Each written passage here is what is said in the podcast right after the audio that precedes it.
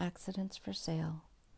I know it's an unusual business, but it's been handed down over the generations, and I was next in line to take over.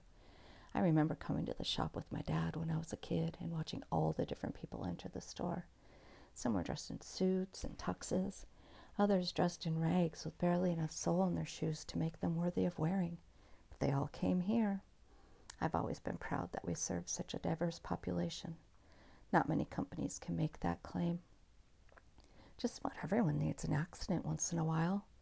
Our prices vary from the millions of dollars for the accidental death of a highly publicized figure to a mere $1.95 for a stub toe.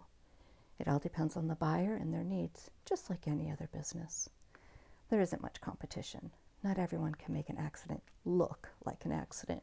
Most people leave it to the professionals.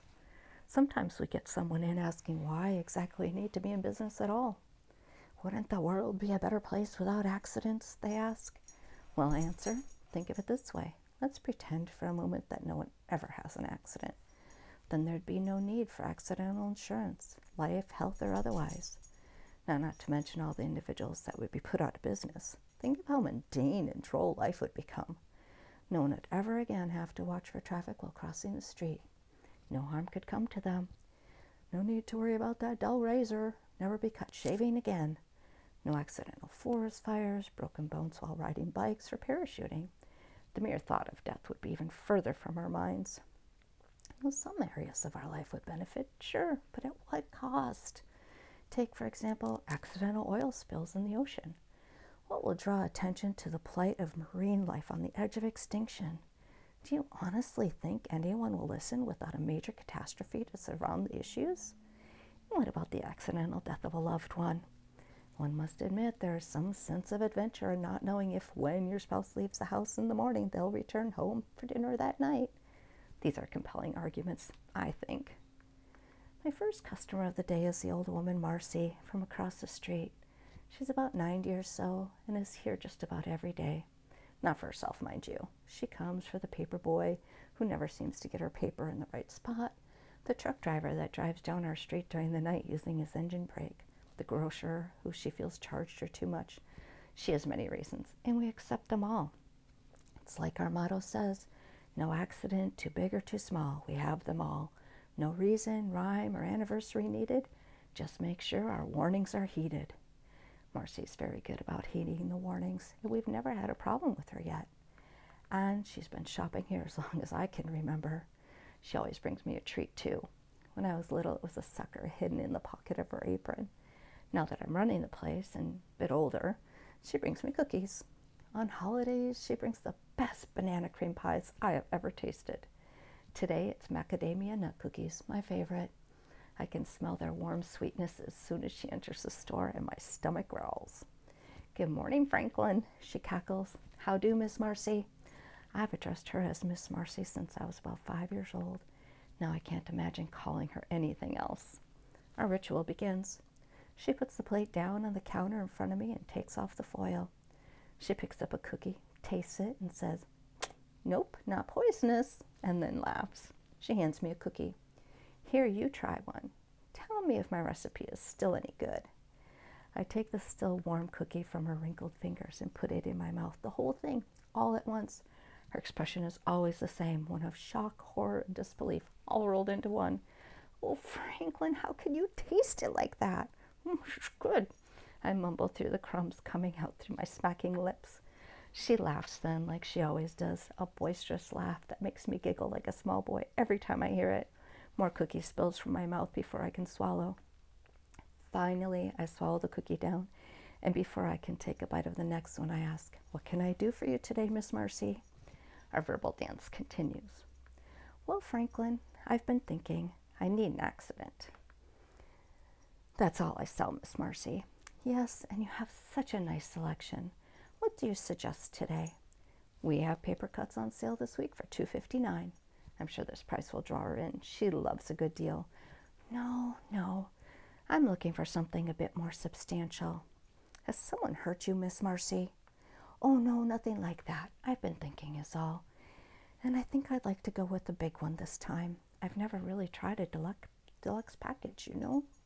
Well, who's it for? I get out the necessary forms and start filling them out for her. It's for me, Franklin, she says, barely above a whisper. Miss Marcy, are you sure? Can't you just ask a friend to get a small one for you? Maybe they would as a gift or something. No, not this time, Franklin. This one is my treat to myself. She takes out her charge card, so I know she means business. Okay, Miss Marcy, would you like to see the deluxe list? No, I, I know what I want. She walks down the aisle and fingers the packages on the shelf, lovingly, lightly caressing each one as she walks by, as she looks for the perfect package for herself. Finally, she comes to what she's looking for and brings the box to me and sets it on the counter. I write the code down off the box. Are you absolutely sure, Miss Marcy? She touches my cheek with that same flighty caress. I'm sure, Franklin. I complete the paperwork for her and have her sign the agreement. Now, you know, Miss Marcy, the store nor its employees are responsible for any accident that you purchase here. And I must remind you that once the box is opened, there's no turning back. I know she knows this, but it's standard procedure to remind everyone, even though it's in the contract they sign. Yes, Franklin, I know. I bag up her box and hand it to her from behind the counter. It's not too late to change your mind, you know, but once you leave the store, there are no returns. Yes, I know. You've been a wonderful help, and you're a good boy. Don't ever forget that. She takes her bag from the counter and walks to the door. Goodbye, Miss Marcy. Take care. Goodbye, Franklin. Marcy leaves the store, and I watch as she walks across the street, struggles up the three steps to her door, and enters her apartment. The rest of the day is filled with regulars. Mr. Johnson wants an accident for his neighbor with the pesky cat that roams and howls outside his window all night long, and Mr. Linkley buys an accident for the bus driver who never waits for him. A few strangers who are passing through town stop and check through the merchandise before deciding on a value pack of sprained ankles, chipped teeth, and skinned knees. Only one major accident just purchased besides Miss Marcy's. Mr. Kind purchases an accidental overdose for his wife who suffered from severe depression for the past 10 years. It seems he can no longer stand it himself. I close up shop at the regular time and go upstairs to my apartment. I spend most of the evening thinking of Miss Marcy and the accident she had purchased. I finally fall asleep in my easy chair, and then I dream of her, her cookies, and her wonderful laugh. I wake up and go right downstairs to the storefront this morning. I look across the street at Miss Marcy's place and detect nothing, but it's early and she wouldn't be awake anyway. I walk to the newspaper stand and get the early edition. I check the obituaries, and sure enough, there is Miss Marcy's photo amongst those who have passed on from this world and into the next. I read the byline, and it says she died of natural causes. Surely there must be some mistake, I think. The accident I sold her could not be mistaken for natural causes. I read the paragraph again, just in case I've misread it, but it remains the same. I chalk it off to the ineptitude of the investigating officers or the coroner. The next few days pass slowly. I miss my cookie break every morning, and I miss Miss Marcy's smile. I find myself looking over at her apartment even when I think I've been working. Today I notice movement through the windows and go outside to take a closer look. Someone is in Miss Marcy's place. I lock up and cross the street. When I get to her door, I stop and listen. There's definitely movement going on inside, so I knock. When a woman opens the door, I realize how stupid I must look. Of course, Marcy's family would be here to pack up her belongings. The woman stands in the doorway looking at me, apparently trying to figure out why this strange person would be knocking on the door. Before she can ask, I introduce myself. Hi, I'm Franklin. I run the shop across the street. I saw some movement and thought I'd check it out.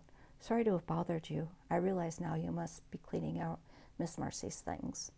Hi, Franklin. I'm Catherine, Marcy's daughter in law. Jake couldn't make it because of work, so I told him I'd take care of everything for him. I don't know that he could have handled it anyway, poor thing. He wasn't very close to his mom, but I know all of this would have brought back a lot of memories for him. She waves her arm at the room behind her, and I look past her into the apartment. There, on the kitchen table, sits the box that Marcy had purchased just a few short days ago. The box sits open with a cup sitting next to it. Catherine looks at what I'm seeing and shakes her head. Oh, that darn thing. It's the strangest thing. I found this box all wrapped up with a pretty bow, and I thought, how lovely a surprise was left for her. Poor dear, she never had a chance to open it. So I unwrapped it and broke the seal on the box, and you'll never guess what. I shake my head, for I do know what. The darn thing is empty. Now, who would give an old lady an empty box like that? She looks at me then and just shakes her head in disgust.